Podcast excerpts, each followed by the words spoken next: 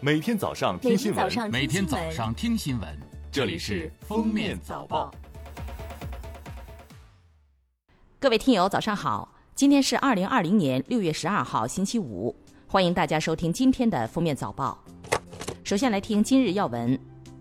国务院新闻办公室十一号举行新闻发布会，水利部副部长叶建春介绍今年汛期相关水旱灾害防御工作。当前，我国已全面进入汛期。今年以来，全国累计降水量较常年同期偏多百分之六，共出现十九次强降水过程，有一百四十八条河流发生超过警戒线水位以上的洪水。水利部相关负责人表示，今年要重点关注防范水旱灾害防御领域面临的超标洪水、水库失事、山洪灾害三大风险。全国电子无偿献血证将于六月十四号世界献血者日正式上线运行。登录查询平台包括国家卫生健康委官网、中国政府网、国家政务服务平台和支付宝、微信、百度小程序。电子无偿献血证与纸质无偿献血证并行使用，具有同等效力，尊重献血者本人意愿，鼓励使用电子无偿献血证。六月十一号，全国重要生态系统保护和修复重大工程总体规划正式对外发布。根据规划提出的目标，到二零三五年，全国森林覆盖率达到百分之二十六，确保湿地面积不减少，湿地保护率提高到百分之六十，百分之七十五以上的可治理沙化土地得到治理，海洋生态恶化的状况得到全面扭转。自然海岸线保有率不低于百分之三十五，以国家公园为主体的自然保护地占陆域国土面积百分之十八以上，濒危野生动植物及其栖息地得到全面保护。据国家邮政局统计，五月我国快递业务量完成七十三点八亿件，同比增长百分之四十一，创二零一八年二月以来新高。快递业务收入完成七百七十一亿元。同比增长百分之二十五。六月十一号二时三十一分，我国在太原卫星发射中心用长征二号丙运载火箭成功发射海洋一号低星，该星将与海洋一号 C 星组成我国首个海洋民用业务卫星星座，大幅提升我国对全球海洋水色、海岸带资源与生态环境的有效观测能力。对开展全球气象变化研究，应对人类共同面临的全球气候变暖和生态文明建设等具有重要意义。来看热点事件。近日，在广州，一对夫妻在生下第三个孩子后，被卫健局征收社会抚养费合计近三十二万元。目前，夫妻二人银行账户被冻结，法院已启动强制执行。我们知道超生会被罚款，但没想到会罚那么多。当事人称，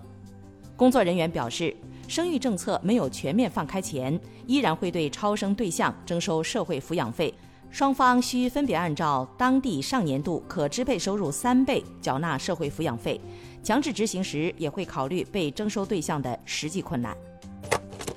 六月十号，江苏南京警方披露，自二零一五年至二零一九年。嫌疑人李某用自己和他人的二十多个身份信息，购买了近九百次航班的延误险，获得了近三百万元的保险理赔。南京警方认为，李某故意捏造根本不存在的被保险对象，骗取保险公司保险金，构成保险诈骗罪。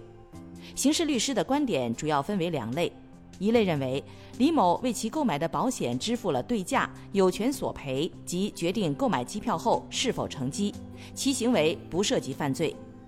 另一类认为，李某的行为隐瞒了其不是真正承继人的这一真相，欺诈及非法占有保险公司财产，应该入罪。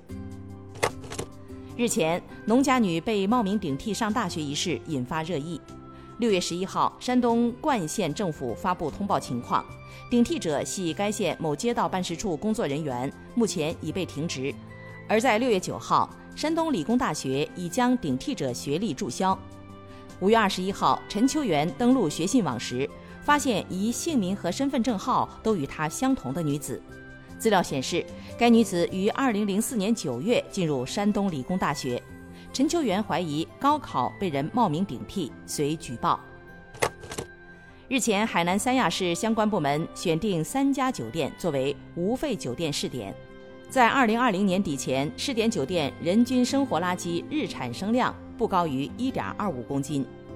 据介绍，无废酒店将从减少能耗、尽速、垃圾管理、绿色消费等多方面展开考量。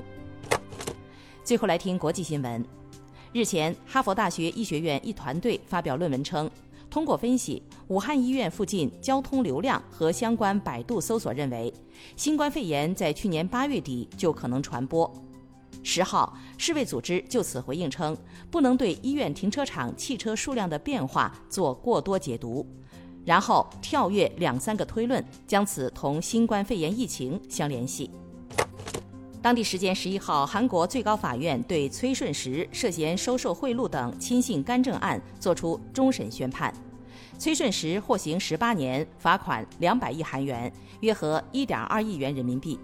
报道称，这是韩国最高法院第二次宣判崔顺实干政案，目前该案件审理正式结束。随着新冠肺炎确诊病例和死亡病例不断下降，英国政府也将逐步放松隔离政策。从下周一十五号开始，允许部分商店在遵守社交距离的条件下开业，允许英格兰地区的动物园、汽车影院或室外景点在保证安全的条件下开业。